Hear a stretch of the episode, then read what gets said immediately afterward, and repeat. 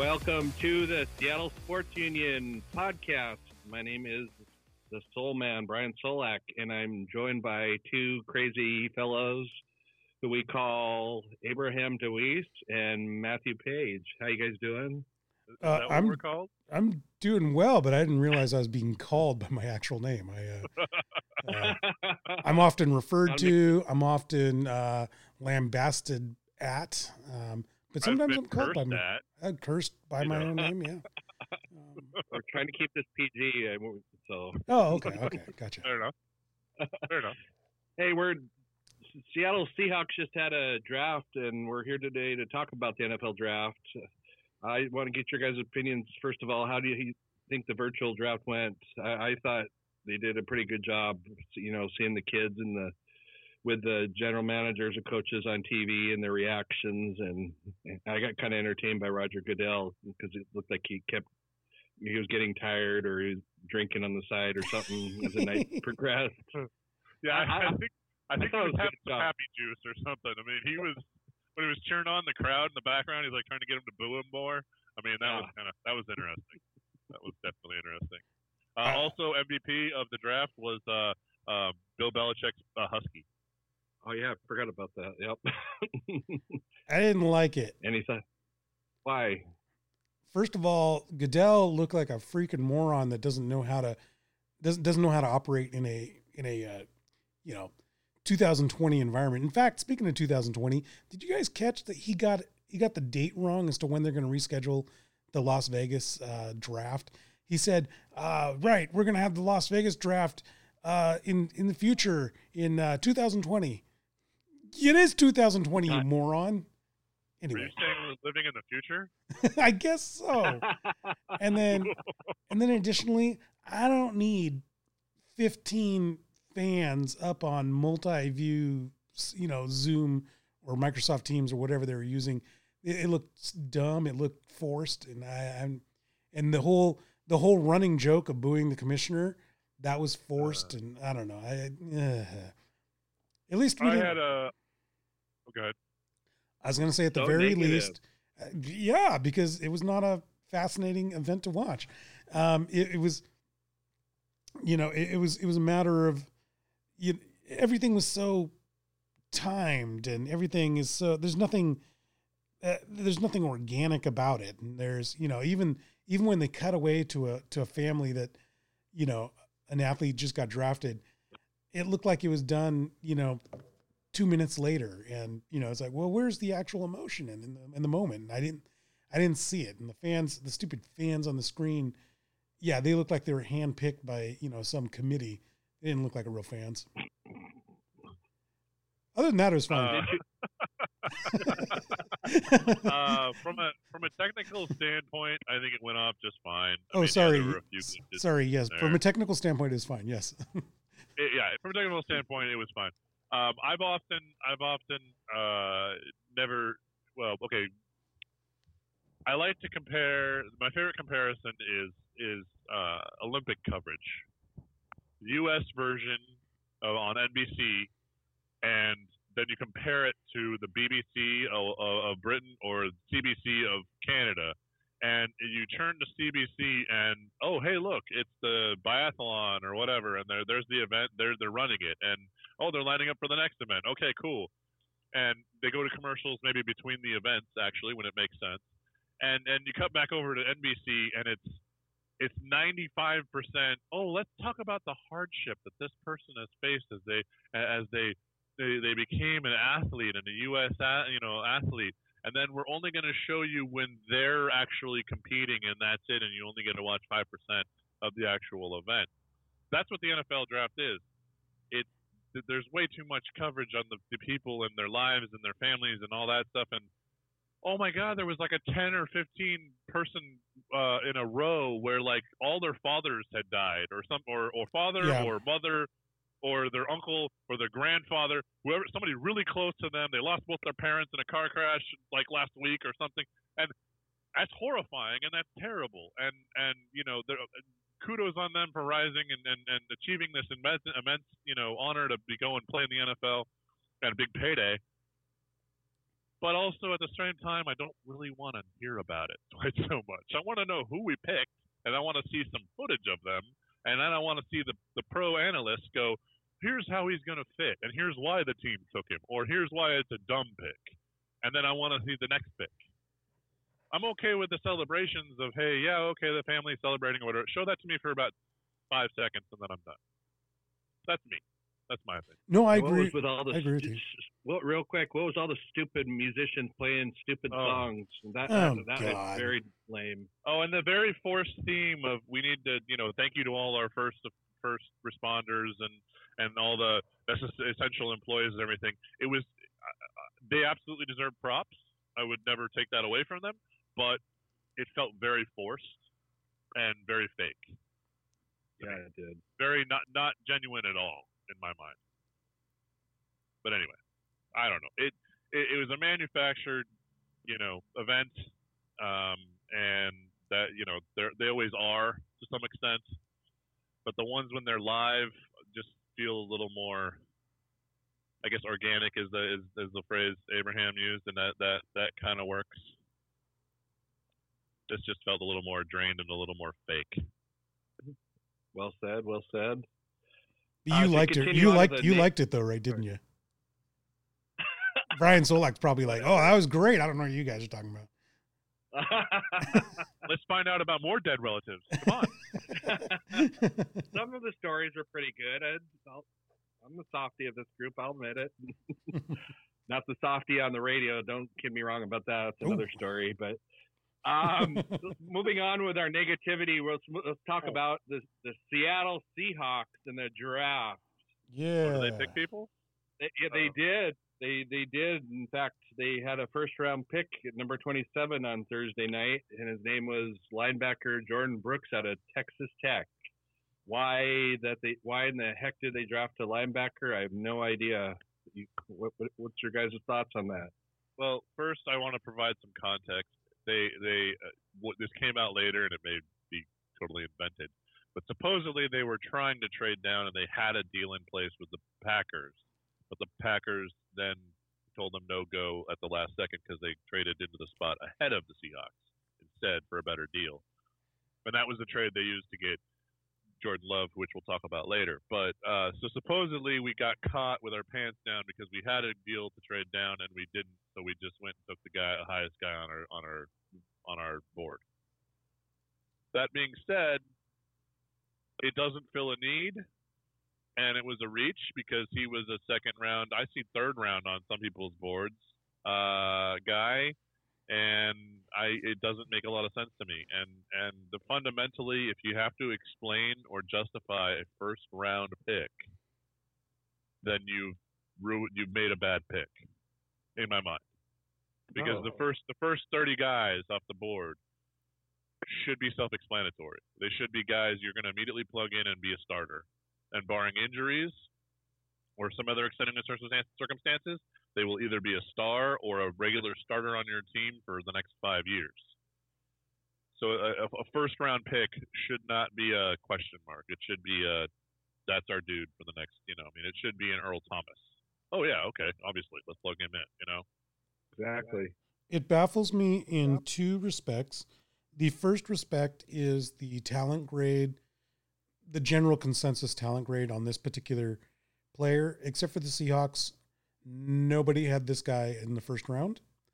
And two, so and that speaks to the tradition of Schneider and Carroll, by the way, at least in recent years, where they picked uh, Jermaine Ifedi, who no one had listed as a first rounder. They, they picked him in the first round. Uh, Malik McDowell, everybody said stay away from this guy. He's a nutcase. We went ahead and drafted him first pick in the second round. Rashad Penny, whom nobody had, even in the first three rounds, they had him as a mid a mid round player. And then LJ Collier, who I believe was also considered a second round player at best and not a pass rush specialist, rather just a guy in the middle. Um, so that kind of fits this mold again, where we got a guy who's second or third round talent, and we reached, and it baffles me because we had two second round picks. We could have just easily taken him later in the second round. Nobody else. If somebody else wanted him, and if somebody else wanted to pick him in the first round, I say let them.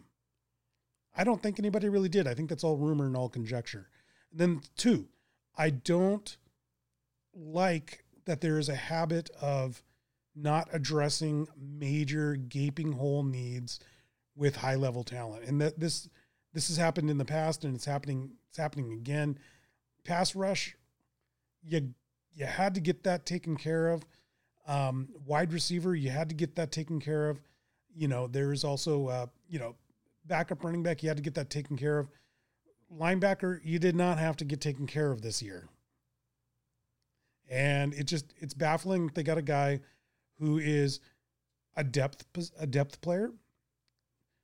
He's not going to start first day at linebacker. I'm sorry, he's not jumping Cody Barton. No. He, unless he's unless he he's some he might never start. What's that? I said he might never start. He might always be a depth guy. He might always be a depth guy. Yeah. Some, some projection. Yeah, I mean, you so, don't take that with your first round pick. I don't think I, I agree with you. I, I, I agree with you. Now, had you had you told me that they grabbed a uh, a receiver or defensive tackle, defensive lineman, heck, I'd even take a safety or a cornerback. You know, you you know if you got some sort of talent who projects as a starter, go get him. But but at linebacker, those are already taken. All the starting positions are taken, and you know unless there's injury, the guy's not going to play. So I, I I hate it on I hate that pick on two two things. I got nothing against a guy. I think he probably is going to be a solid mid level mid level player, you know. Um, but it he has he had no value this year. Um, one other thing is he's always his entire career is always going to be measured by who was on the board when he when he was taken, and on the board and and one of the huge needs was the Penn State um, defensive end, who was everyone everyone would really like, uh, who was like the second mid. Yeah, Gross Matos. Yeah, yeah, Gross Matos was available. Also available was uh, that Xander um, safety, Xander Xavier, Xavier McKinney. Xavier McKinney. I, and, I knew it started with an Uh, Antoine Winfield, the cornerback, was available. Antoine Winfield from uh, Minnesota, who I really liked, uh, was also available safety AJ, that would have saved it. Sorry to interrupt. Epenesa too. AJ Epenesa was high on him. Buffalo got him in the second round. Yeah. Okay, and then I mean there was uh, all the running backs were still on the board. You could have taken a you know Swift from Georgia or Taylor from Wisconsin. Um, you could have uh, you could have gone a bunch of different ways and taken this guy with this with our, our first pick in the second round. Um, you know, I mean, like you were saying, it, the, he's gonna be he's gonna be known as the guy. Well, hey, they could have taken these other guys who would have started immediately and would have filled a need, would have filled a hole. I mean, going into the draft, we had like three bodies we needed for the defensive line. The defensive line was number one on my mind in terms of priorities. Yeah, here's a. And if we weren't going to spend, if we weren't going to spend our pick there, then then you need to go all in on offense. Here's a fundamental. And, here's a fundamental problem too with taking a linebacker. People don't recognize this anymore. A, a third linebacker is not necessary in the NFL anymore. A nickelback is more important than a third linebacker. Yeah, due to due to the passing offenses, and yeah. I mean that's that's why I was like take a take a wide receiver. This was a this was a very deep wide receiver draft, and we ignored the ball until what the sixth round? Yeah, sixth round was when we took a wide receiver. By then, all the good um, ones were taken. Yeah. Oh yeah, all the good ones were long gone. Um, and and you know, it's it's it it just baffles me. You need to go into this. You need to go into a draft and address your needs. Okay, I understand at some point, you know, if you're high enough on the board and there's such a great prospect, you can make the argument you take the best talent available. But you know, I mean, if you if you have Chase Young sitting there waiting for you to take him, and you still have you have an awesome defensive line, you still take Chase Young, but but because that's Chase Young. But uh, you know, when you're when you're 27th in the round in the pick, you can you can there's like five or six guys you can choose from, and one of them is going to fill a need for you. You know, and instead we took the guy who could have gone in the second round. Hell, if they needed a linebacker, the best linebacker went right after after well, Brooks. Patrick Queen went to yeah. Baltimore. He, he was one or two on everyone's list. Yeah. Yep. The other, the the number one, I think, was the dude who went to Arizona. That's right. Simmons, yeah. Stupid, very stupid. Uh, not a not not a fan. Here's my here's my next question. I mean, I, am all over social media the last couple days, and I'm on all these stupid message boards. Why are all the 12 fans kissing ass and saying, "Oh, what a great pick this is"? Blah blah blah. Those guys know what the hell they're doing on there.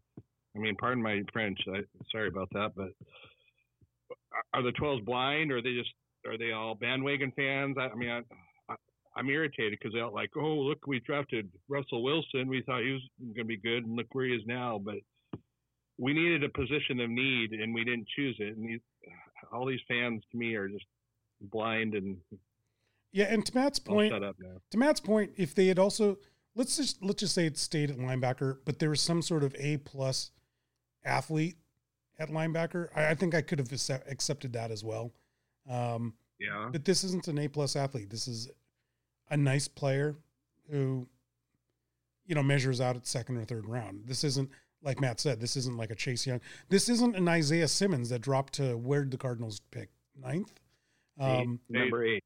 Eight, yeah. Th- that that's one where it's like, you know what? We, uh, don't even know if we need this guy, but we better take him this yeah. guy should have never fallen this yep. far. Um, but that's not this guy. This guy is just some sort of reach. And why are the fans blind to this? It's because fans, again, I, I linebacker, a third linebacker is not necessary in the NFL today, and fans don't know enough about football to realize to realize the economics of, of that. Defense defense is still largely a mystery to most of the average base average football fans. Um, in terms of packages and in terms of positions and, and, and, and all that, yeah. Uh, there's a lot of there's a lot of casual fans who don't really know, you know, couldn't play call for on defense. Excuse me. Um, but uh, yeah, I just it, it, it, I I think I think part of it is a desire to be you know they want they want to feel good about the team they want to they want to look forward to a good team and they want to be positive about it. But the other part of it is for some reason Schneider and Carroll have this reputation that I don't think is really well deserved. They got really lucky in two drafts and since then they've missed on a lot of their high picks and like really missed significantly. And they've gotten lucky on some you know sixth and seventh round picks. But it but like it, they keep missing. And like it's like we should give like we should just ban the the Schneider and, and Carroll from making first and second round picks from now on and and have someone else in their office make those picks for them. Since you know, since 2014, since 2014, the only first pick overall that the Seahawks have had, Tyler Lockett, that, that's the only one that's worked out. All the rest are out of the league. Well, LJ Collier is technically still in the league, but whatever. Well, you could, I mean, you could make the argument Ifedi isn't necessarily a bust because he was a regular starter uh, for all those years. He was a, you know. Okay. Yeah, I. He wasn't a great starter, okay. but he was a starter. Sure, he's not a bust, but I'm definitely glad he's not Collier, on Collier is still the jury is still out on Collier. I'm not willing to call that yet, but because of injuries. But uh, I'm I'm I'm ready. I'm I'm I'm an inch away from pulling the plug on Penny, and you know, I mean, yeah, that there's a lot of the first picks they've they've made. You know, McDowell and and, and Michael, I Christine Michael. Down the list. Christine Michael was a bust. I mean, you know, you can go down the list and maybe you know out of the say they picked 100 100 guys over that time they hit there's maybe three Hall of Famers in that hit, or four Hall of Famers in that hit, and they hit maybe 12 times out of that 100. Here's the thing, though. I'm not even looking for Hall of Famers, and I think that's what that, that, that's the first argument you get as well. You know, how do you know? You know, no one ever knows who the Hall of Famers are.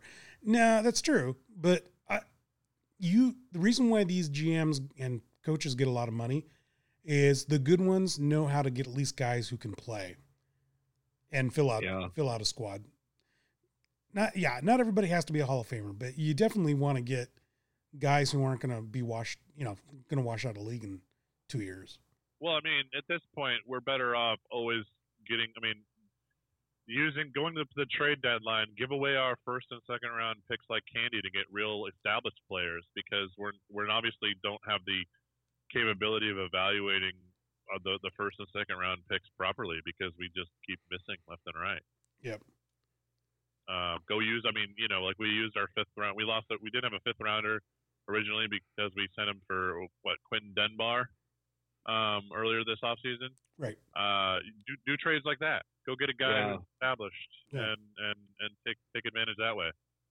So man, why why are Right. why are fans so Pollyanna? Why are they so pie in the sky? I, I don't know. I don't know. I, that's why I was. I mean, you make some good points what you're saying, but I, I don't get it. It just they're. I, I don't want to say the wrong thing, but I just don't think that they're very knowledgeable. And Yeah, oh, you got to stand behind your team. Whatever. and it's illegal to shake people apparently. exactly. Um, moving on. Sorry, go ahead. Finish what you're saying. No, no, I was done. I was done. Uh, the Hawks did choose two edge rushers later in, the draft. One was second rounder Darrell Taylor, who they moved up to get, and fifth rounder Alton Robinson, who is the my favorite pick of the draft, uh, which we can talk about later. Does this satisfy the Seahawks needs in your opinion, or does, do we need to do more?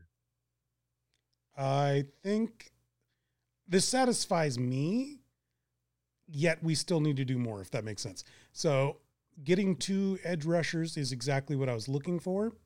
Um, I was looking for also a defensive tackle. We didn't do that. I don't know why. Um, but I, I am satisfied with getting two edge rushers. However, the two edge rushers that we got, Alton Robinson's a one trick pony. He's a speed rusher with no moves. And then Darrell Taylor is kind of like a uh, a prototype that that uh, Carroll and Schneider like, um, but he's not going to be in on every play. He's not a he's not a run defender. Um, so at this point, I would still like to get one more one more defensive lineman and somebody of some sort of prow somebody with some sort of prowess. Um, because th- this still isn't enough for the defensive line, but it's a good start. So Everson Griffen, would that be would satisfy you? That'd make me that'd make me happy. That would make me happy too. I don't want to mention that other guy's name that we keep talking about.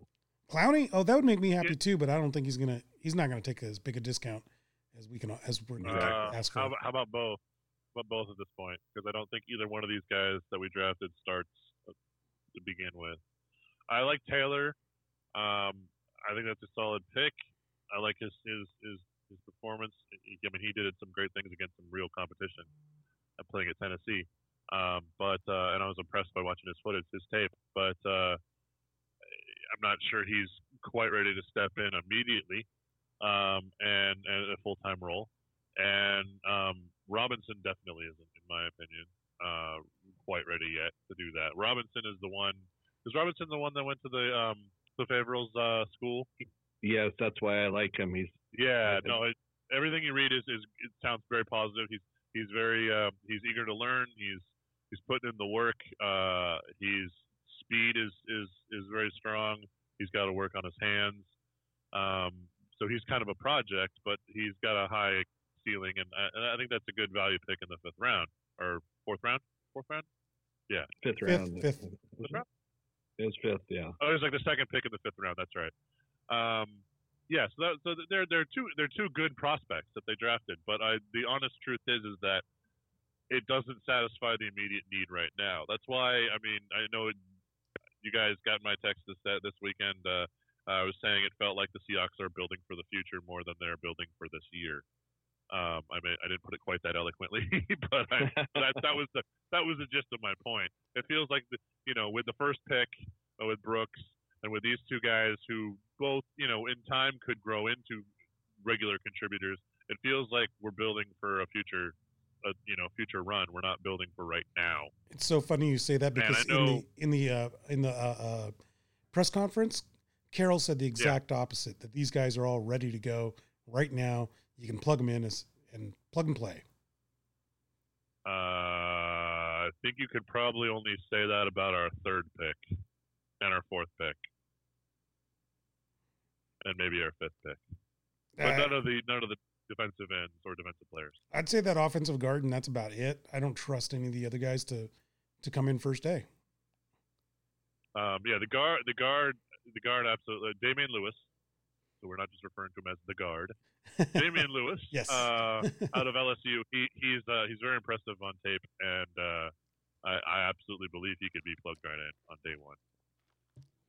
Does this mean the end of DJ Fluker then? Or Fluker or, or Yeah, one of those too. Probably Fluker. You can save some money. Iupati actually would cost. I think he costs more.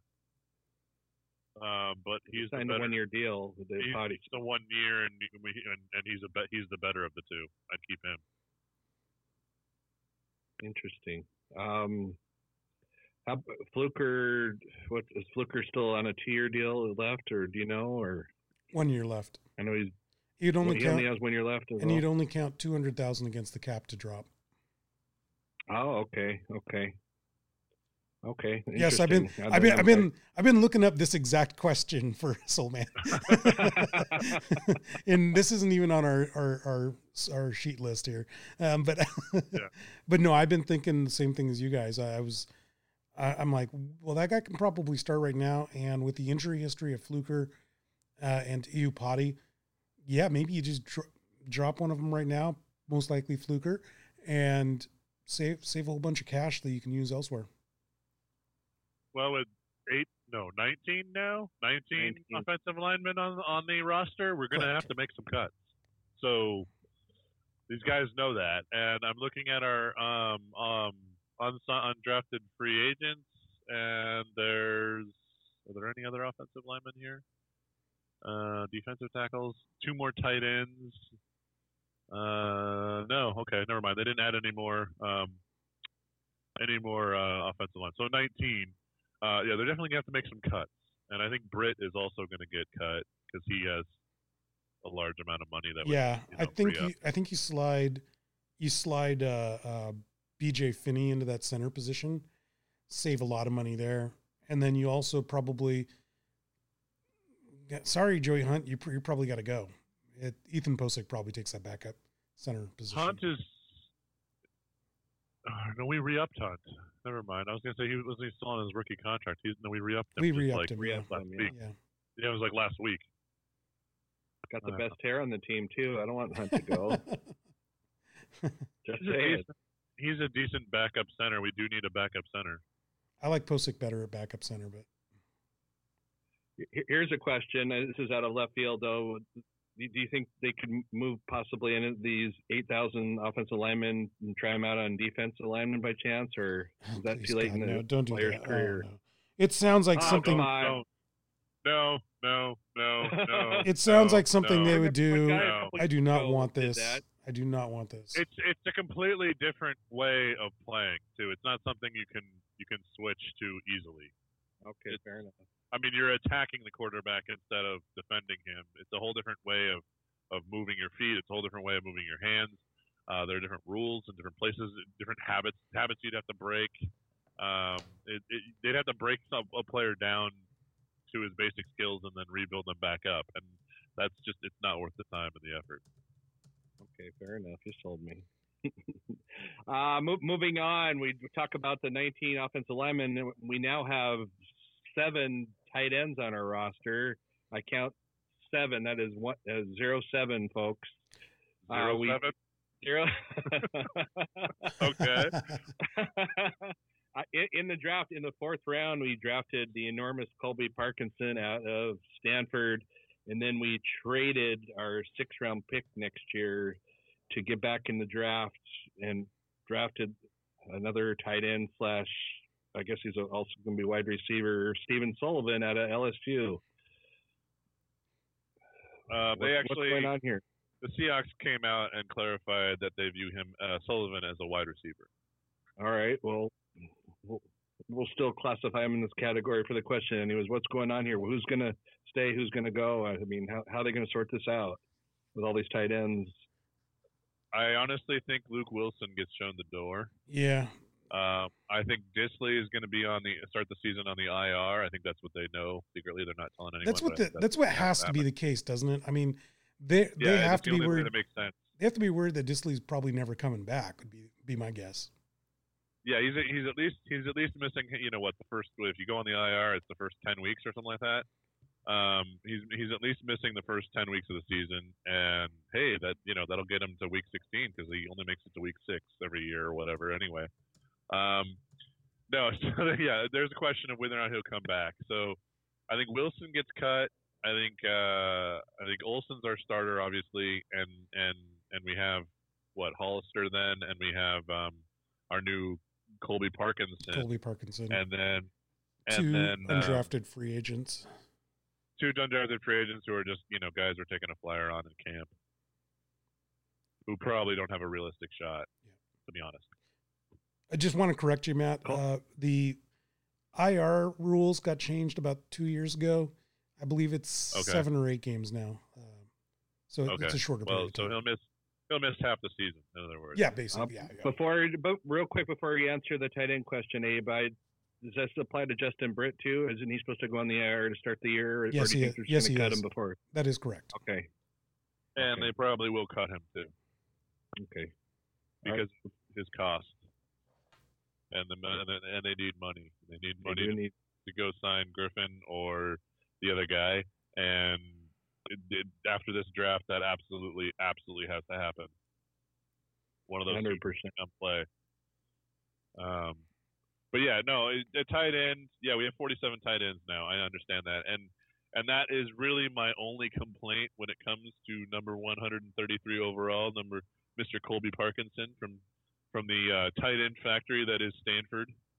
Um, I uh, I always watch uh, try to watch every Pac-12 uh, college football game either in you know DVR or you know later that week on you know download it or something somewhere. I find a way to watch it, and uh, and and uh, I've always I, have been watching him his his career at uh, at uh, Stanford, and I've I've had my eye on him. I was I'm really I was really excited to see him be picked by us.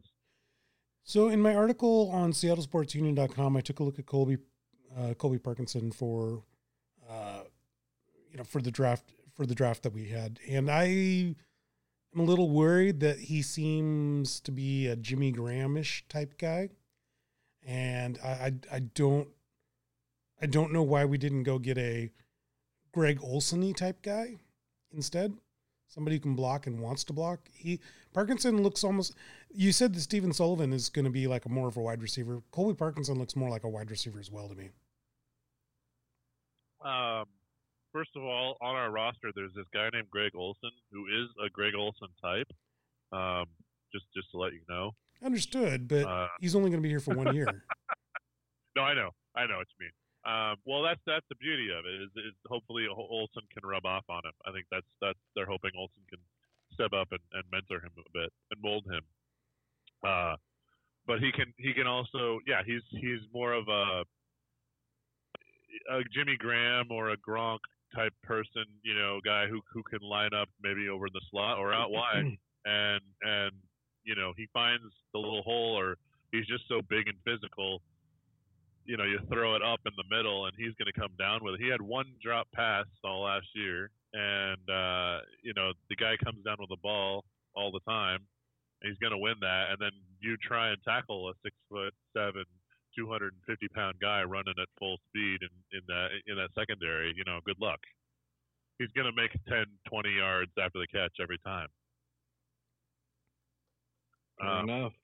He's by the way, to uh, to just just just so you know that he's my favorite draft pick by far of this well, draft. So how about you, Abe? Do you have a favorite draft pick? Oh yeah, uh, I would I would say it's it's probably it's probably a Robinson, I, I, the guy out of Syracuse, taken in the fifth round, defensive end.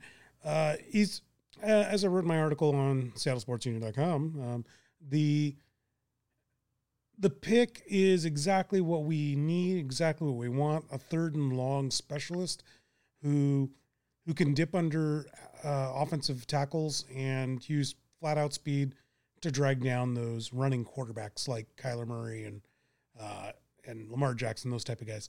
Um, it, it's it's it's true that he's not probably going to have the same ceiling as as uh, probably Darrell Taylor, but that's fine. We need quantities of players because we like to shuttle in and out defensive linemen, and uh, I think he's exactly what I wanted, and yeah, I'm happy about that.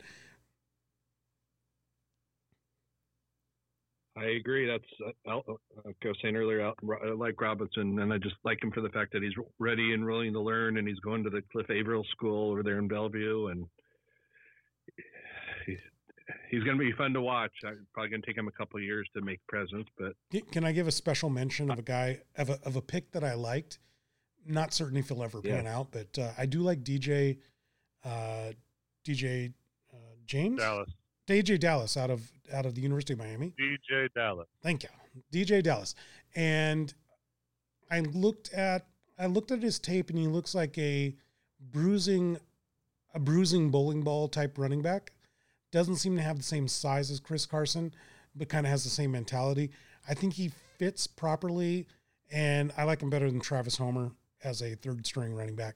Uh, I would uh, I also enjoyed uh, reading up on him and his story. Matt, you kind of sent me some information about him. Seems pretty intriguing. He had a case of the dropsies, uh, kind of kind of a fumble prone type of dude, and had to work on that his entire career to get over yeah, it. The yips.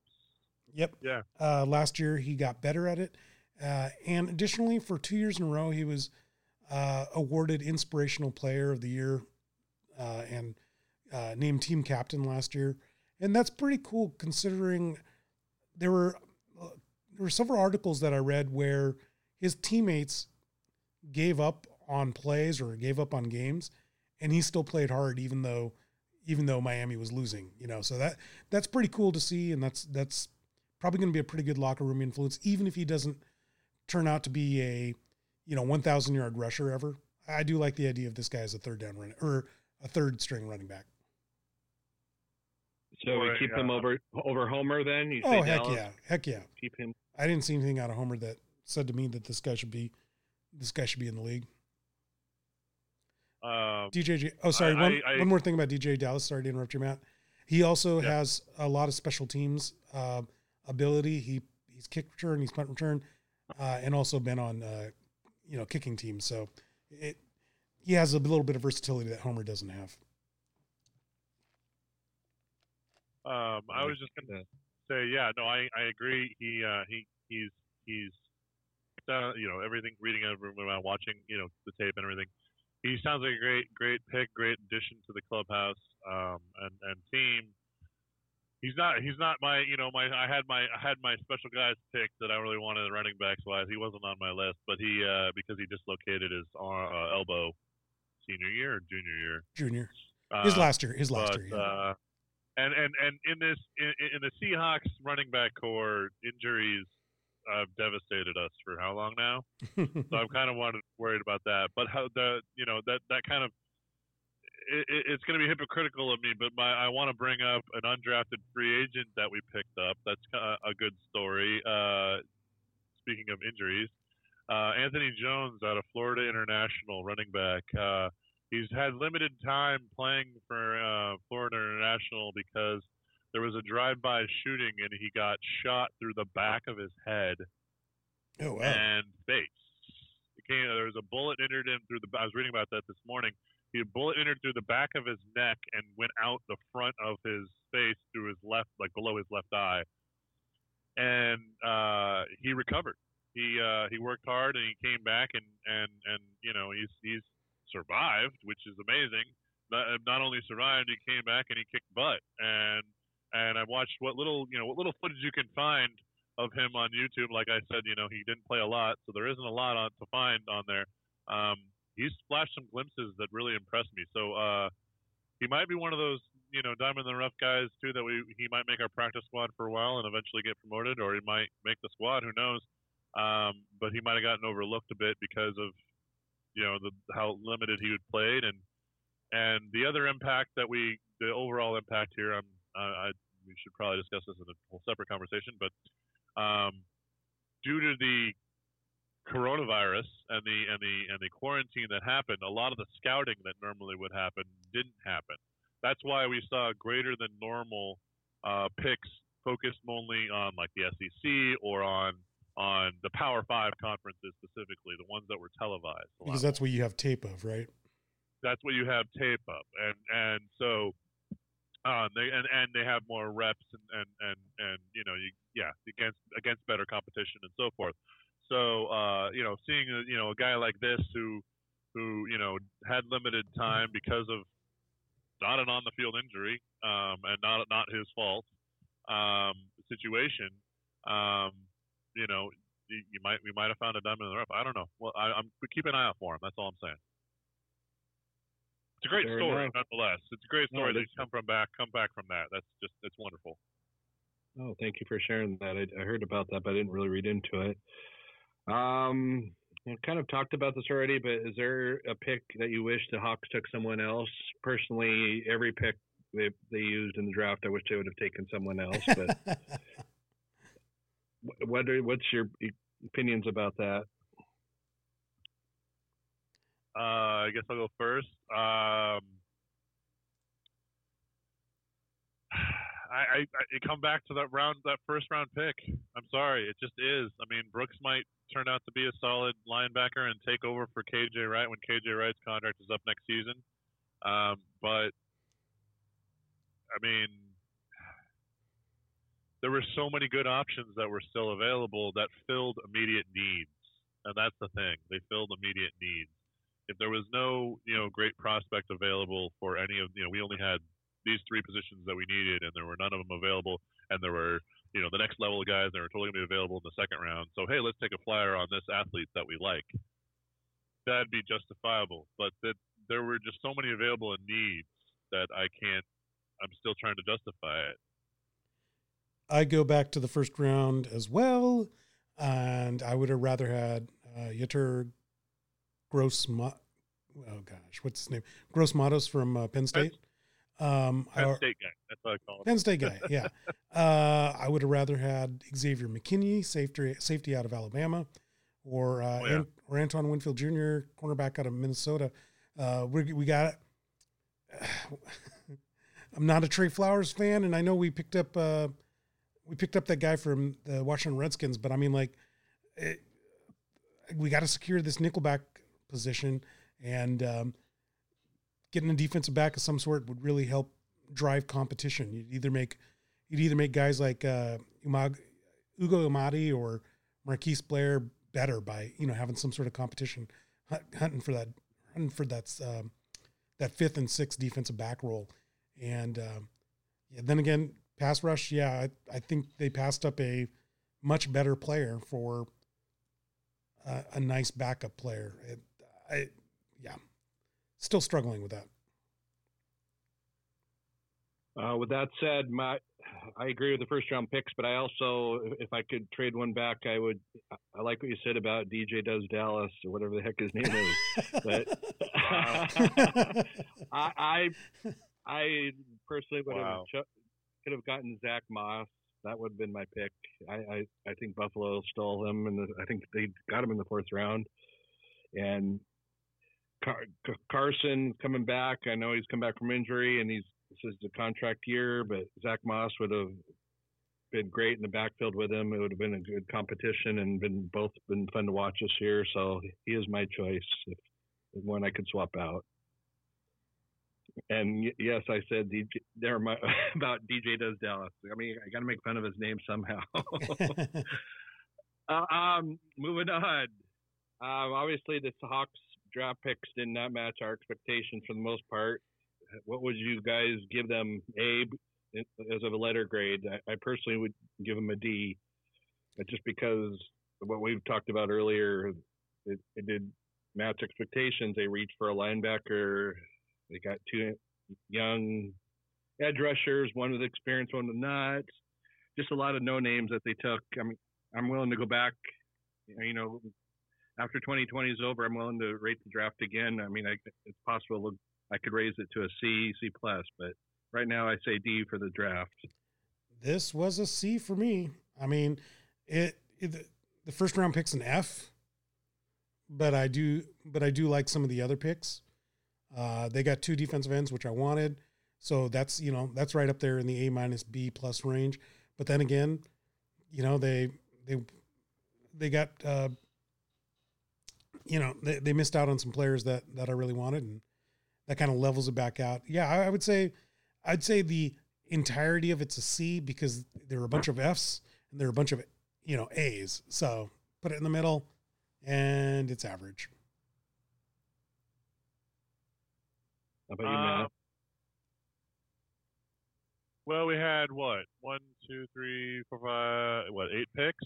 We finally is how many we made? Yeah, we made eight picks, uh, and I liked the middle five that are okay. I think I think um, I think they're solid. They're decent. The problem is is that uh, only one of them fills an immediate. Well, two of them fill immediate need. Three of them are kind of investments for the future in my mind. Um, the the they're they're the middle rounds. It's from round.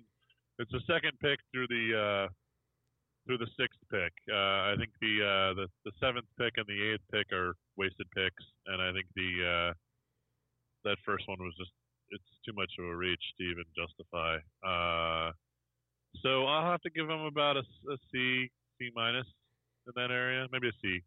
Um, because I do like Taylor, I do like Lewis, I love Parkinson, and I like Robinson. And Dallas, I think fills a good need for us. So you know, the middle rounds once again, these guys they like they're good at middle round drafting. Just don't let them anywhere near the drafting in the first or second rounds. Wow, I remember your one of your texts yesterday. You at first you gave him a D minus. I've Yeah, you know, I mean, I, I I'm still angry about that wasted uh, sixth and seventh pick. I, I mean, the sixth and seventh pick. The the the last two picks. The wide receiver from Florida is a waste of a pick. He's not going to make the team, and it, it, or he's a at most he's a special teams guy. And I don't know what they see in Stephen Sullivan. I really don't. I don't see it, and I don't know why we gave up pick next year. Well, he wasn't even a starter. He was the backup to Randy Moss's son, Thaddeus Moss. And yeah, he yeah. caught like he caught like seven passes or whatever on the best offensive team, the best offensive team in college football by far, and he caught like seven passes. He wasn't even really involved at all, and I don't know what they saw. And he's not a blocking tight end. Heck, you said he's not even really a tight end; he's a receiver. He's a hybrid, and my guess is that they probably had talked to him and he was probably going to sign as an undrafted free agent with somebody else and they really really didn't want that to happen. They wanted him because they think he's a good project. The problem is is that we have a bunch of projects on our roster already. You can only have too many projects. And yeah what happened to Ursua last year we traded a, pick uh, you know from this year to get in for Ursua um, to work on him what what happened to him you know i mean yeah, I those last two picks, I, I, I can't justify. Just like the first one. So C minus. Well, six D minus. Fair enough. So, where do the C, where do the Seahawks rank in the NFC West amongst the four teams in the draft? Personally, I think they had the worst draft out of all four teams. Who do you guys think? I mean, Arizona, Arizona, San Francisco probably tied for first, give or take, and then the Rams, and then us. Um, to be perfectly honest, I need to look at the Rams real fast and see what they wound up with. Well, while you're while you're pulling that up, uh, uh, I, I, will say this: Arizona flat out destroyed the draft. They got uh, Isaiah Simmons at eight. He should he should have never lasted there. They did a good job of shoring up the defensive line. Uh, they got that guy out of Utah, uh, Fotu. Fotu. Oh, I love him. Fotu. And then they got that guy out of uh, yeah. they got that guy out of uh, Cal that destroyed the Huskies, Evan Weaver. I mean, these yeah, yeah, uh, you know, six round pick by the way. Seahawks could have done that. And, yeah. Anyway, um, the yeah. So so I I really love what they did. 49ers somehow got the exact the exact guy that they wanted, yet you know, went back a couple positions in the draft and gained more draft picks. And that frustrated me. I was texting you guys about that. I'm like, no, don't give the 49ers more draft picks. uh, they got uh, Javon, Javon, uh, uh, God, what's his name? Kinlaw. Javon Kinlaw from South Carolina, superstar defensive tackle. He he's got some weaknesses in his game, i.e., he uh, takes plays off mentally. Um, but when he doesn't, he's a he's a star. So that was pretty good. And then they freaking got a wide receiver, which is what I was hoping they ex- exactly would not do, and they got Aiyuk from, uh, yeah, from uh, Arizona State, and that that just baffled. Really that good. just oh no, him and Deebo Samuel, they're gonna be they're gonna be rough. And uh, I was texting with you guys, and we talked about Kinlaw and how they just went ahead and added a guy just like uh, just like your buddy from Oregon that went off to Buckner. Uh, Buckner, yeah, yeah. they traded off. Buckner. They traded off Buckner, and they immediately replaced him. Yep. So and no problem. And got all their money back in their salary cap. So you know. Uh, yeah, and then they and then they got Aiyuk with Al Al Aiyuk Aiyuk um, from ASU, and he's he is a uh, punt return specialist, but also amazing wideout. So uh, don't, don't yeah. forget their new left tackle they got from the Redskins. Oh yeah, they made the trade in the middle yeah. of the draft too. Yeah. That's right. So, um, and then finally, uh, finally, what I was going to say is, uh, so I, I, like them. Like I put those two teams as you know like an A grade, and then I kind of put the Rams right where we are at. The only problem is the Rams. I think they kind of just went for quantity over quality because when I looked at their list the other day or yesterday, I didn't really see any names that really stuck out to me as people I remember, you know, throughout the season, throughout the college football season. So, um, yeah, I think they're just kind of replacing. I know they took a running back out of Florida State, Akers. Um, yeah. But I never, I don't remember watching him last year and seeing like, oh, this guy's amazing. Like, and I watched a couple Florida State games, but uh, he didn't really stand out to me. Watch. They did get Terrell Lewis, outside linebacker out of Alabama. I watched him play in college. He was hurt a lot, but that guy is a hell of an edge rusher. I we'll see how he turns out, but right now I I think he'll make a big quicker lasting impression over our first round pick for the Seahawks. That's just my two cents. Um, they also got uh, Terrell Burgess from uh, Utah, the safety. He's really good too. He is good. Um, so yeah, as far as ranking us among, I, I I agree with Abraham. I think it goes probably Arizona, then San Francisco, barely behind them, and then and then we're kind of tied with the Rams at third. In terms so of so so does that mean playoffs for us this year? So there's there's an extra team that makes it this year. No. Right? We're no. doing that rule now. No. No. Oh, it's not starting this year. I don't think that. Double checking. I don't think that passed. I thought it did. I thought it did too. Seven teams instead of six or whatever. Right. Go go on no. with your go on with your projection. I'll look it up. Um, if it's seven, I think we might make it. If it's six, I think we miss, unless we do some some some kind of trades or or you know, go buy a bunch of defensive linemen between now and and you know waiver, waiver wire. We're gonna be watching the waiver wire pretty pretty heavily, I'm sure.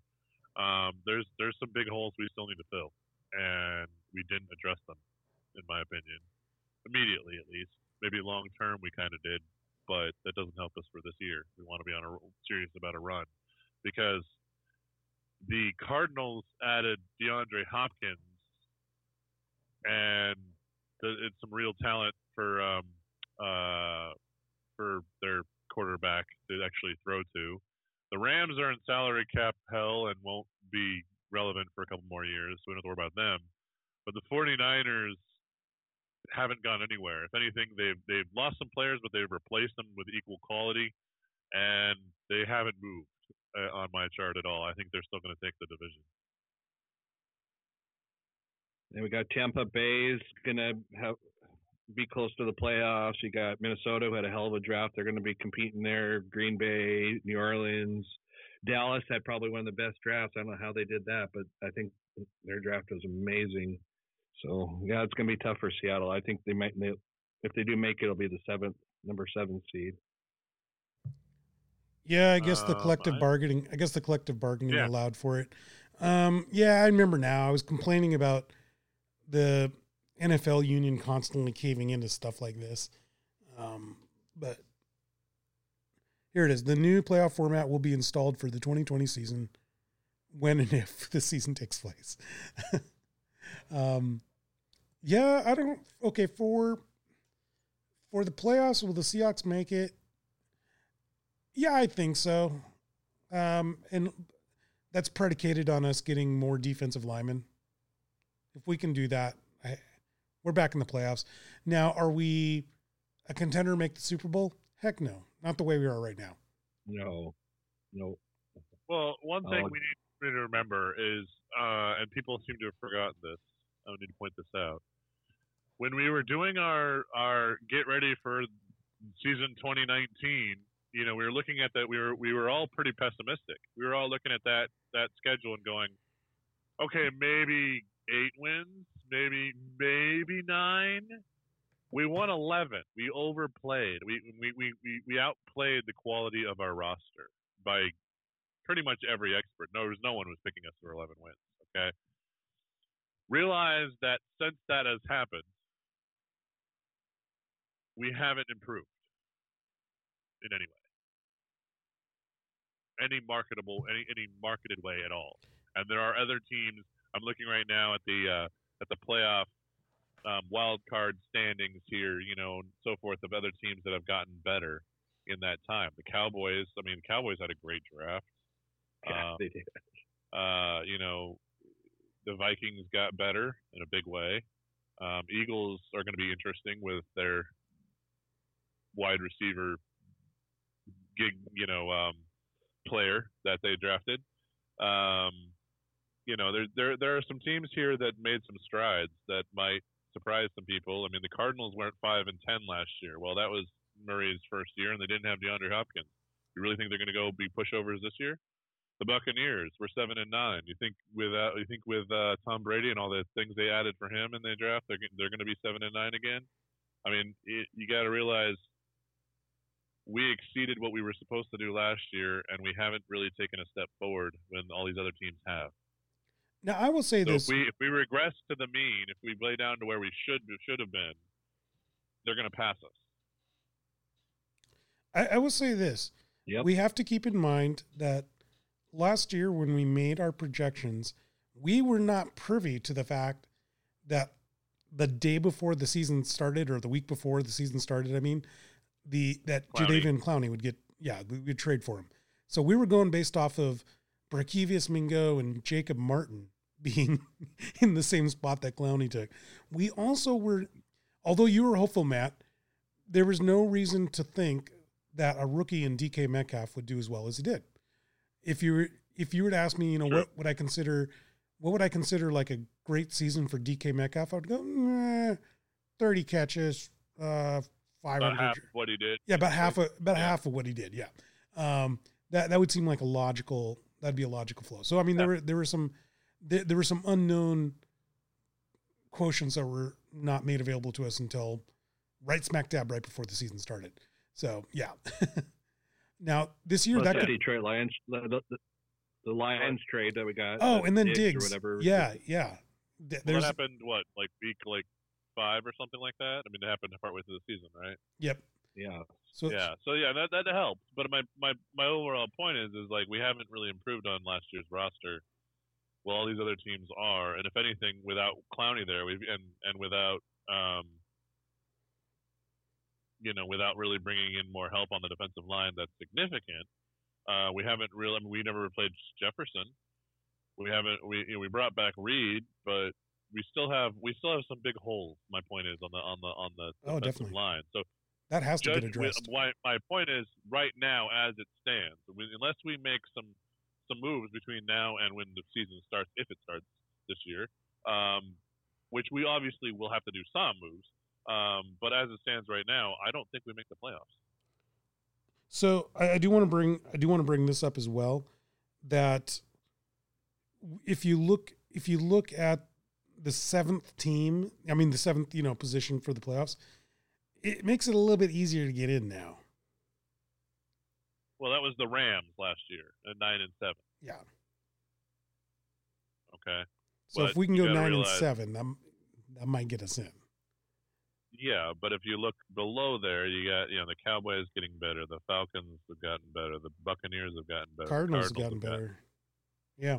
The Panthers will actually have some sort of organized idea of what they're doing. the Giants will be a little better actually because well, the, they've Saints will be there. Well, the the Panthers, the Saints will be there. Yeah. Roster. Well, the Panthers drafted an entire defense. Did you guys see that? Yeah, they needed one, so they went out and got one. That's what happens when you when you draft well. Is is if you need you go and you address a need. They said, hey, we don't have a we don't have a, an entire uh, defense, and they went and they got themselves a D tackle, an edge, a safety, a corner, another safety, a defensive tackle, and a cornerback. uh, they did not draft an offensive player. I love that.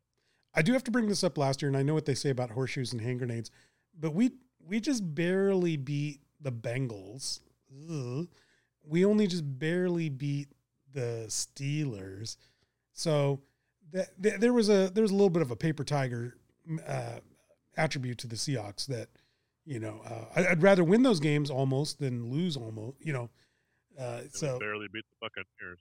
Yeah, so I mean there there there is a lot of uh, balls bouncing the right way for us, and uh, last minute heroics, of course, by Russell Wilson. So,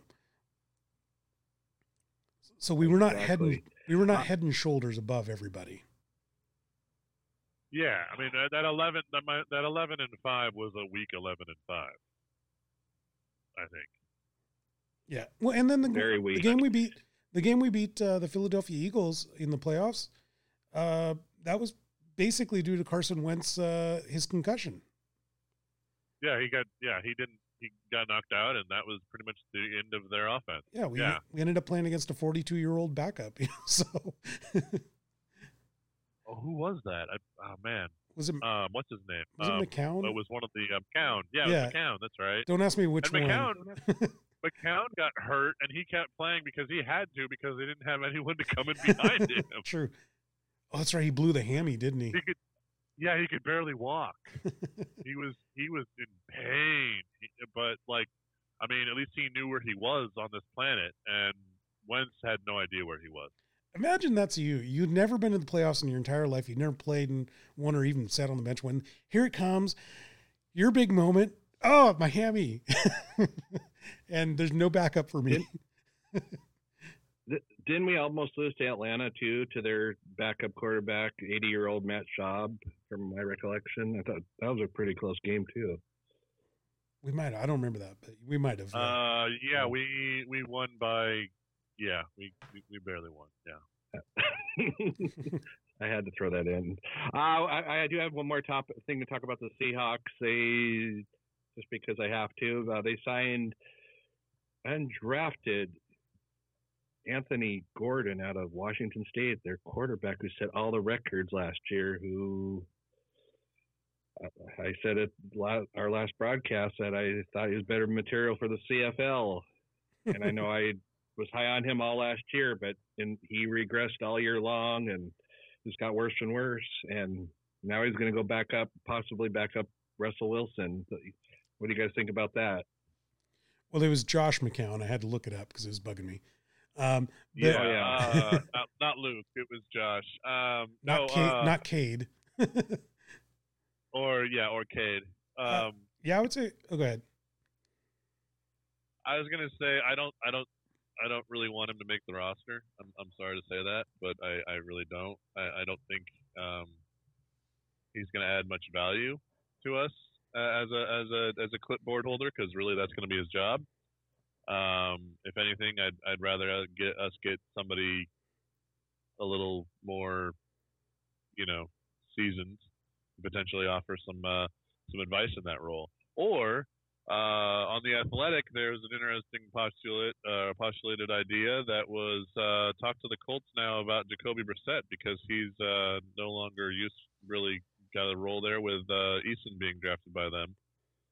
Um, so maybe they don't. Maybe they'd be looking to dump some salary, and maybe we could get him for cheap. And Jacoby Brissett would be an interesting backup, I think.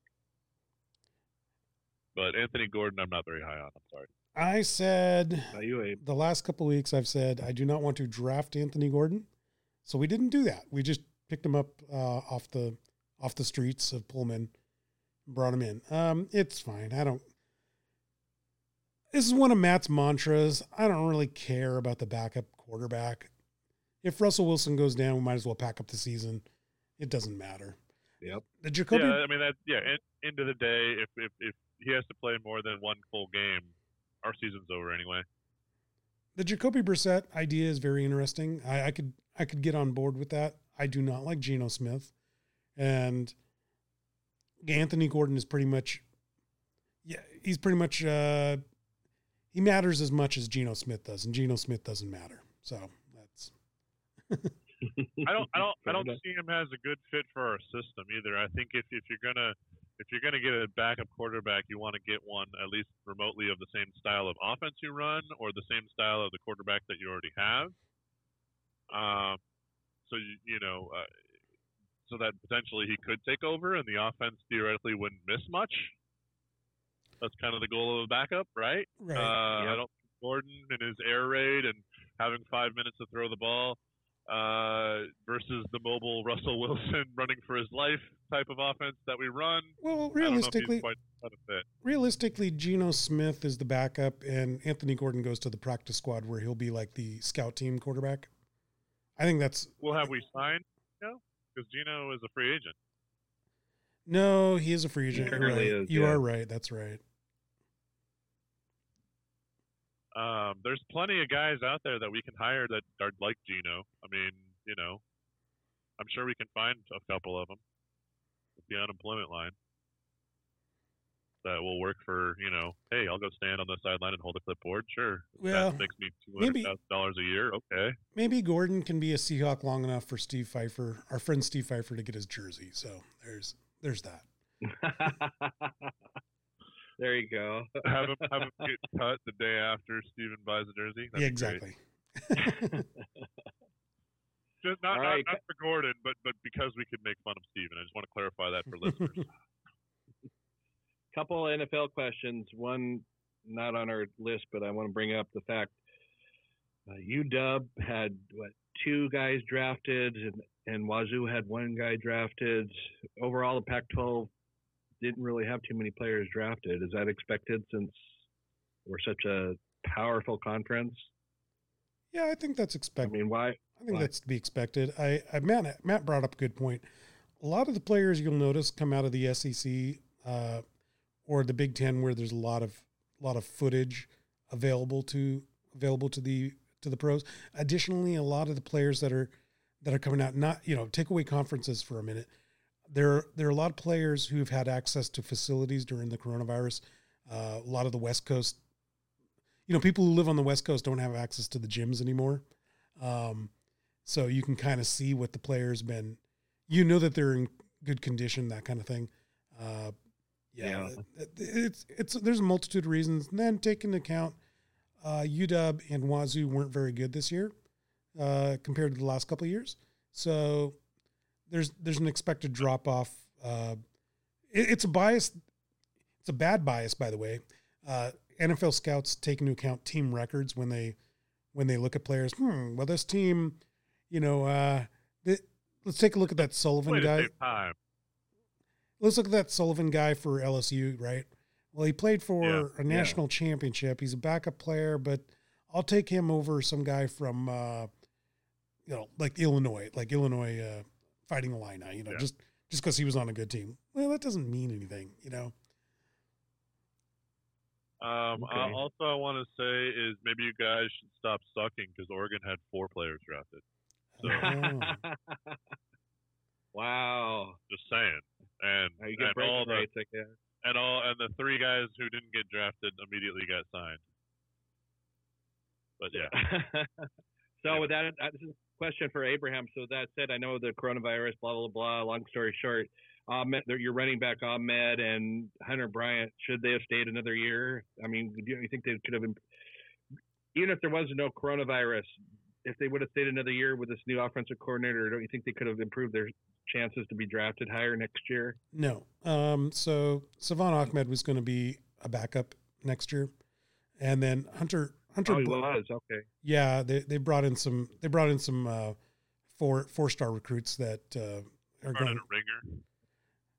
Probably, but uh, the, Ahmed was Ahmed was like a two and a half star recruit, and they brought in some four star recruits, so he's going to go. the The mass the mass exodus of the receivers also has also comes into play as Jimmy Lake, the new head coach, has brought in brought in a new offensive coordinator that's going to run a more uh, ground and pound offense, and so the receivers are getting the heck out of Dodge at this point.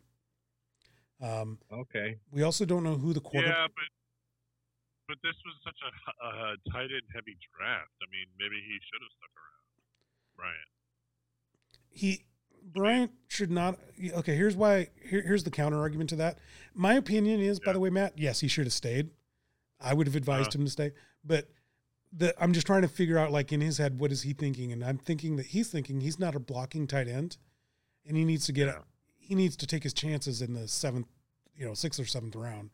Whereas next year, he's going to get supplanted by somebody that runs somebody that runs the uh, new offensive coordinator's uh, uh, scheme. Because Huskies are going back to they're going back to a ground and pound offense. They're they're getting away from uh, they're getting away from the aerial game. So they're going in reverse from the NFL. Okay. Well, what they're doing is they're going there's they're going with what um, uh, Jimmy Lake wants to do, and that's be a be like a Stanfordish type team you know, be uh, yeah, be a. They're actually you are right. They're going in reverse of current trends for the Pac-12 and and uh, college as a whole. They're going, let's go defense and let's go run game, when everybody else is going, you know, uh, aerial shows and, and attack.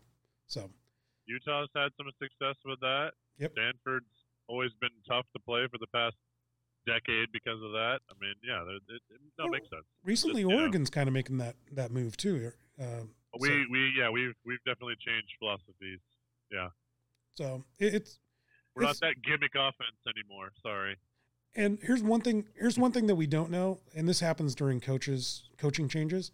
How many of those players had been approached by the coaching staff and said, "So, we know you were the starting tight end last year. this year it's up for competition. Yeah. You know, how many how many times does that happen? Because cool story, bro. Yeah. yeah. um, I mean, it's the reason why Eason left, right? Eason was Eason was informed that his position wasn't going to be uh, guaranteed, especially after that that whole problem with the Jake Haener versus uh, Jake Eason. Uh, I don't know if you guys are familiar with this, but uh, Jake Haener had actually won the job in summer camp, but they went with Jake Eason because they thought Jake Eason had a higher, you know, ceiling. I did not know that. Yep. So all, all, I knew is that you have to have have to be named Jake in order to be a quarterback, and that's still true to this day. But no, the uh, whereas Mike Leach went with the Mike Leach actually went the opposite way. Gage Gubrud was probably the better physical talent, but Gordon had the better leadership skills and um, understood the playbook, right? So he went that yeah. route. Jake Haener had the better leadership skills, understood the playbook, outperformed Eason in summer camp, still didn't get the starting job. That's why he took off to what San Jose State, um, uh, Fresno State. Fresno State, thank you. And then people are people are saying this might be part of the reason why why uh, um, Coach Pete left is he was tired of these kind of politics things and the way college football is going. Um, so, yeah. So that, your your your future quarterback is also named Jake, right? Yeah, we got another one in there. Jake Jacob Sirmon. Yeah, Sirmon, okay. yeah. All yeah. right. All right. so it went from Jake to Jake to Jake. Nice. and and and it could have been it could have been from Jake to Jake to Jake but instead it's from Jake from Jake to Jake. Hey, do you know do you know who Oregon's future quarterback is? Um, yeah, what's his name? The dude who stood on the line on the sideline forever last year. Um, I know his name. So your future quarterback is, is, actually the son of a former Husky great Hugh Millen. Is that who they're going to go with? Really? Well, he's in the competition. I'm, I'm I, I don't. Okay. Uh, it's going to be Tyler Shough. You don't know. It could be Millen. Well, it okay, it might be, but Shough has the uh, upper hand on the spot. well, there hasn't been any spring camp, so you can't. You well, can't yeah, there was supposed to be a spring camp to figure that out. Yeah, unfortunately. Speaking of quarterbacks, Jordan Love, he got uh-huh. drafted. Uh, he he got by Green Bay. Green Bay, in fact, moved up in the draft to grab him. Why would Green Bay do that when they had a bunch of other needs? Aaron Rodgers is still in his prime. He's probably I think his contract's through 2023. why did they do that? I mean, why why draft somebody like that when they had other needs? Thoughts on that? Um, my guess is is that they wanted to do what they did with Aaron Rodgers, and they wanted them to want want to sit him for a couple of years. Um, Rodgers has a potential out in 2022. I think he can opt out, um, and they might encourage him to take the door at that point. Um, I, I, you know, I, I honestly, I don't know why when you have one of the greatest of all time quarterbacks, but he is a, he is 36 at this point, so he'd be 38 come, uh, come 2022, and you know, he's costing them. Wow, I'm looking at the contract deals right now. Cap hit of 36 million in 2021, and 2022 it's 39 million. That's a lot of money for one player. Um, you know, and they can never seem to seem to get him the uh, the tools he needs to win. They never can seem to get him more than one wide receiver, um, and the running backs, you know, are just as injury prone as our running backs, and so you know, offensively, you know, they're they're kind of hand tied, and so I don't know. I mean, it's a future investment. Did they need to make it? No, I I don't know. I mean, it, you know, it's a roll of the dice. It, it, it's uh, it's a little bit of a risk. It's kind of nice to see from the from a usually very conservative uh, team. Um, they they do like to their philosophy is to develop from within and develop players within and and and so forth. And it has seen them success in the past, and they see him as a really good developmental talent. So they seized the day and went for it. Did did they ask you your opinion since you're, you're a partial owner of the team? As a is as that what a, happened? as an owner, they did not consult me. No. I would be pissed then. I mean, Well- dumb move, dumb move on your guys' part. They didn't Just saying. consult me before sign before signing Aaron Rodgers to a four-year, 134 million dollar contract extension either. I wouldn't have signed him for that much personally, but you know, every summer we receive our packets to vote in the shareholders meeting, and I'll be voting all right. I don't know what I'll be voting for, but oh yeah, they will receive my vote. but they'll get my vote this year. um, and it's gonna be it's gonna be a no vote on whatever. Uh, but anyway, I am confounded by this. One, I don't know why they traded. When, when they were trading, I was like, oh, they're trading up to get a safety or a cornerback or a linebacker or just anything on defense because they got ripped apart by the 49ers. Uh, This is so confusing to me because they were one game from the Super Bowl. One game from the Super Bowl. Like maybe one receiver or one cornerback, or they got ran on a lot. So maybe one defensive tackle or one linebacker. And it, it just, how do you, how do you justify this? There's no way to justify this. And to trade up and to, I mean, the Seahawks weren't going to take Jordan Love. Why'd they trade in front of us? This makes no sense to all to me at all. Uh, yeah, the other teams were Baltimore and Tennessee. Those, Those guys already have two they that- already have that were ahead of them. quarterbacks. Yep. They already Uh, have quarterbacks. Baltimore's set. We're set, and Tennessee. Yeah, Tennessee signed uh, Tannehill. Tannehill to, to way too much money. Uh, So yeah, I don't. I- Yeah, you're right. I don't know. The, it, Or did they think Miami was going to take him? Well, then Miami had taken Tua earlier in the same round. So yeah, okay. It's a good good point. and They went from 30 up to 26, and I don't know why. Yeah. if in They the had Michael Pittman Jr. That would have been my choice, but Yeah. whatever. if in the off They could have had Jordyn Brooks if when they traded up. if in the off season if the, if in the off season they had you know you'd told me like oh well they got rid of everybody and they even asked Rodgers to take a pay cut you know if there's any kind of acrimony between Rodgers and the management um you know then I'd say oh well this makes a whole hell of a lot of sense because like you know they they want Rodgers to renegotiate his contract and they want to just rebuild from the ground up and um but there was none of that there, there's absolutely none of that. And then it just, it's so confusing that Rodgers has what three years left. That Jordan Yeah. Love's going to be at the end of his like rookie contract by the time, by the time Well, he's they a starter. drafted they drafted uh, they drafted Rodgers when Favre was 35, so it's about the same timeline as, as when no, they no. replaced Favre. I understand that, but there's three years left on Rodgers' contract, whereas Favre didn't have that many years left. Um, yeah, you guys have other needs, just like the Seahawks. Yeah. Oh yeah, they needed they needed another wide receiver to put up on, on the other side from Adams, yeah. um, and they needed you know maybe some some offensive line help, and they needed I mean they needed oh, there's some big help on defense as well. Um, wow, they they Equanimeous Saint Brown is is that's a that's a real name of a real player. Oh, interesting. okay. I do love I do I do love that no pun intended that the Philadelphia's uh, not 76ers, Philadelphia Eagles oh. and uh, oh and Indianapolis Indianapolis Colts did did what I think was a better way to approach this. What you do is you take a quarterback in the mid to late rounds.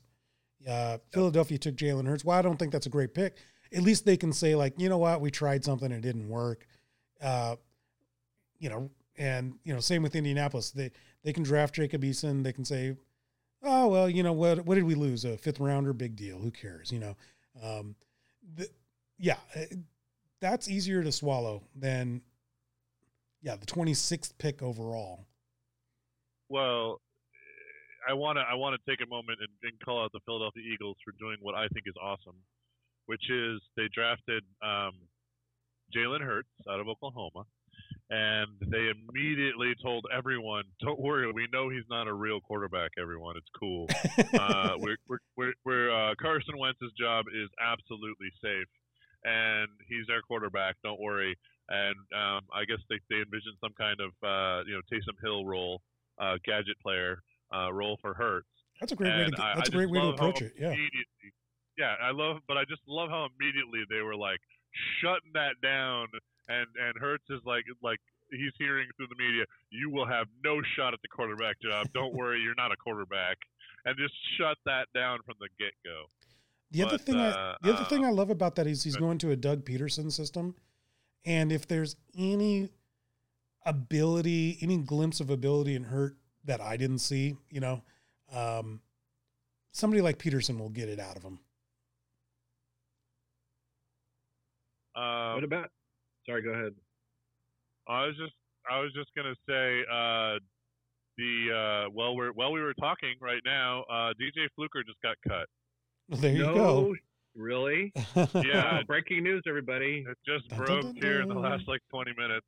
DJ Fluker has been is telling everyone he's got cut. Music, please. Oh, music. Uh, or do yeah, you want music you, for that? I, do you I, want him to leave? I mean, are you cheering this on? What's going on? Oh, if you're cheering, no, but breaking if, news. If you're cheering it, I got, I got that. Um, I don't have breaking news. I need to get that sound effect, I guess. All right. I got this. Fair will this, enough. Will this work? There we go. That's kind of closer to what. Poor DJ Fluker. Poor Fluker.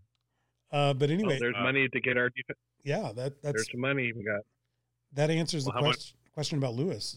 Four, almost five million. Fluker was getting like four four and a half or something. He had a two year six million dollar pack. So what? We split up three million or two and a half million by cutting it. Only two hundred thousand was like, only two hundred thousand was guaranteed. oh, okay. Um, so you're getting the bulk. Fluker. You're getting the bulk of that back. Um, I just want. Uh, I just want to earn a base salary of two million, a roster bonus of, of almost a million. But what's the cap hit? Uh, dead cap for 2020 is half a million. Yeah, so there you go. That's that's awesome. That that works well. That oh, is awesome. By the way, I do want to say I was right about something, and I want it to be recorded here on the internet. Wah, wah, that, wah. no, the uh, Jacob once Eason. it gets on the internet, it can never get off the internet. the only way Jacob Eason can make it in the NFL is if he goes to a team like Indianapolis. That's what I said a couple weeks ago, and Indianapolis was the team that you picked did. him.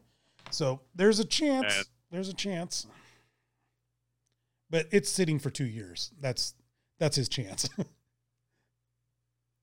Yeah. Uh, you sit yeah, behind... I was. I, I was. like when watching the uh, the draft coverage and watching Mel Kiper go, he just can't make decisions right. You know, I'm like I'm sitting there going, you and uh, you know that's exactly what every UW fan has been screaming for the past year. So basically, what he'll need to do is watch Mr. Rivers, and he needs to call him Mr. Rivers. He doesn't get to call him Phil. Yes, sir. Um, Absolutely. yes, sir. I'll be carrying your luggage, Mr. Rivers. Yes. Well, you explain to me how to be a quarterback, Mr. Rivers. That's what he needs to do. I mean, it's it's a best situation for him. And as much fun as I was making fun of Matt, by the way, um, Herbert actually landed into a prime situation too. Uh, oh, I'm happy. The I'm Chargers, happy. the Chargers have a very good team. Somehow got to draft really high. Um, they Tyrod Taylor, who I think is a is a pretty good quarterback. They can take they can take a year and see if Tyrod Taylor can get them, you know, to where they need to go. Uh, he Tyrod Taylor is basically Alex Smith with the Chiefs from a couple years back, right? So they the Chargers have drafted their quarterback for next year but they get the luxury of trying out Tyrod Taylor to see what he can offer. If Tyrod Taylor sucks, who cares? You know, um, you just come back with Herbert yeah, next year, and Tyrod Taylor and does Tyrod great. Taylor, he'll get a big contract with some other team next year. Well, and they added they added um, Joshua Kelly, who was uh, UCLA's running back, who's a who's a pretty good running back. I like him. And they added KJ Hill from wide the wide receiver from Ohio State, uh, and Joe Reed, the uh, wide receiver from uh, Virginia. Those two guys are actually they they went. KJ Hill went way later than he should have. Um, but uh, the, those are two solid wideouts to an already pretty talented um, stable of wide receivers and and offensive tools. Um, along with yeah, like you said, they've got no pressure on Herbert. They flat out told him, you know, you know, there is no pressure for him to start right away. And um, um, yeah, I guess I'll be have to buy a uh, powder blue uh, um, Herbert jersey. People forget this. I want. I wanted to own. I wanted to own one of those for a long time. I never had a reason to, but now I do. People forget this, but Lamar Jackson of the Ravens and uh, Patrick Mahomes both sat a year. It really helped their careers, in my opinion, because they did not get. Oh, yeah. yeah, good point. They did not get thrown into a meat grinder, uh, which Joe Burrows will, and may never may never recover from. Yeah, I mean, and how yeah, how many quarterbacks have have the Browns sacrificed to the gods by throwing them? In the, you know, well, there's even, and, there's even been good quarterbacks that have been, you know, thrown into the meat grinder. I I personally thought uh, Carr out of you know from the Raiders could have been a good quarterback, but he was put on a god awful team and uh, was never coached up properly. So that's why he's no longer kind of stunted his growth. Yeah, yeah. Um, uh, Tannehill was a was a good quarterback, and he's finally showing what he could what he was capable of. Uh, but he got put on the on the Miami end. to carry Miami for so many years, started his growth. Yeah. Uh, you know, he's taking advantage of of, uh, of of being on a good team now, and yeah, I mean, it shows. Um, well, I thought Matt Barkley could have been yeah. a good quarterback, but he was put on a team that hates quarterbacks. He was put on the Jets, and uh, who, yeah, I forgot well, who that media. Bad enough. Oh, and the media will actually absolutely brutalize you if you make one mistake. Yeah. Just ask A Rod. I got one one last football question. Again, this is directed at Abe. Jake Luton from Oregon State was drafted in the sixth round by the Jaguars. Is he going to beat out my boy Minshew? uh, no, but I mean, it's a matter. It's a matter of I, I called that one too. The Jaguars were taking a quarterback. Uh, uh, but I don't. Boo. But but I I don't. I hate to say this. I think his success came as a val, as a part of the uh, oh god, what's the guy's name? Jonathan Smith uh, system, and that Jaguars team is such a garbage, you know, pile of garbage on fire I don't know where Luton can have any success whatsoever. I don't even know if Minshew can have any success. That that team is such a such a terrible, terribly run organization. See what I agree, but we'll see what happens. He went six and six as a starting quarterback last year. He's capable of. Yeah. They had a decent draft too. So. Well, and did you happen to notice how many times they they featured him on the promos for the draft? Did they? How I, I wasn't counting. Uh, yeah, I saw I saw so much Minshew.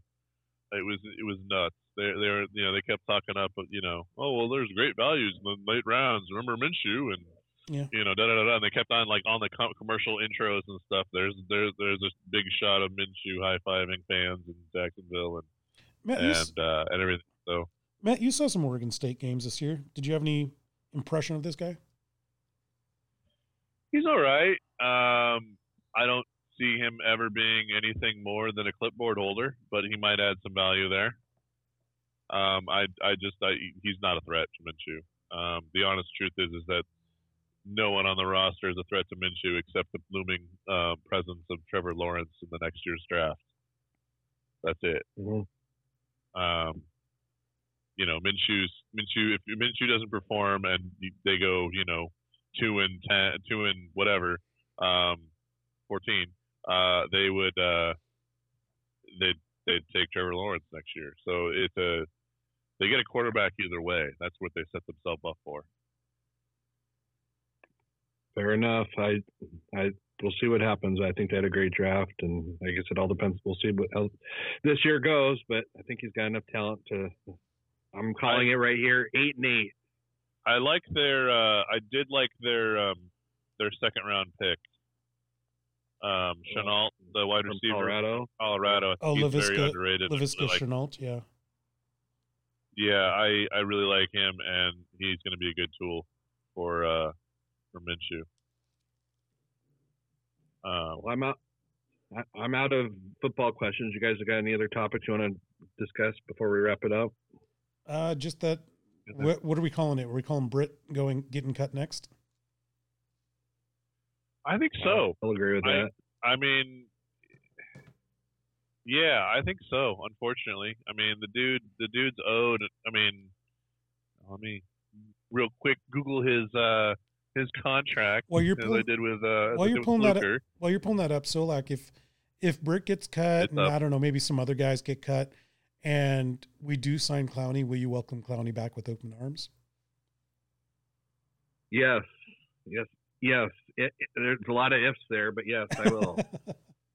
okay, so he is owed 8.2. Britt is owed 8.2 this year with a 1.2 uh, signing bonus. Dang, and another quarter million roster bonus.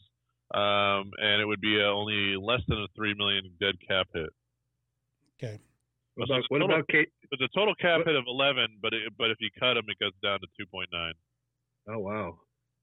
What about KJ Wright? Do you think they'll cut him now since we drafted this wonderful stud linebacker that everybody's raving about? No, we have him for one more year, and uh, I don't think this dude's ready to take a spot yet. So, Fair. what's just the numbers Fair. since you have it up? What?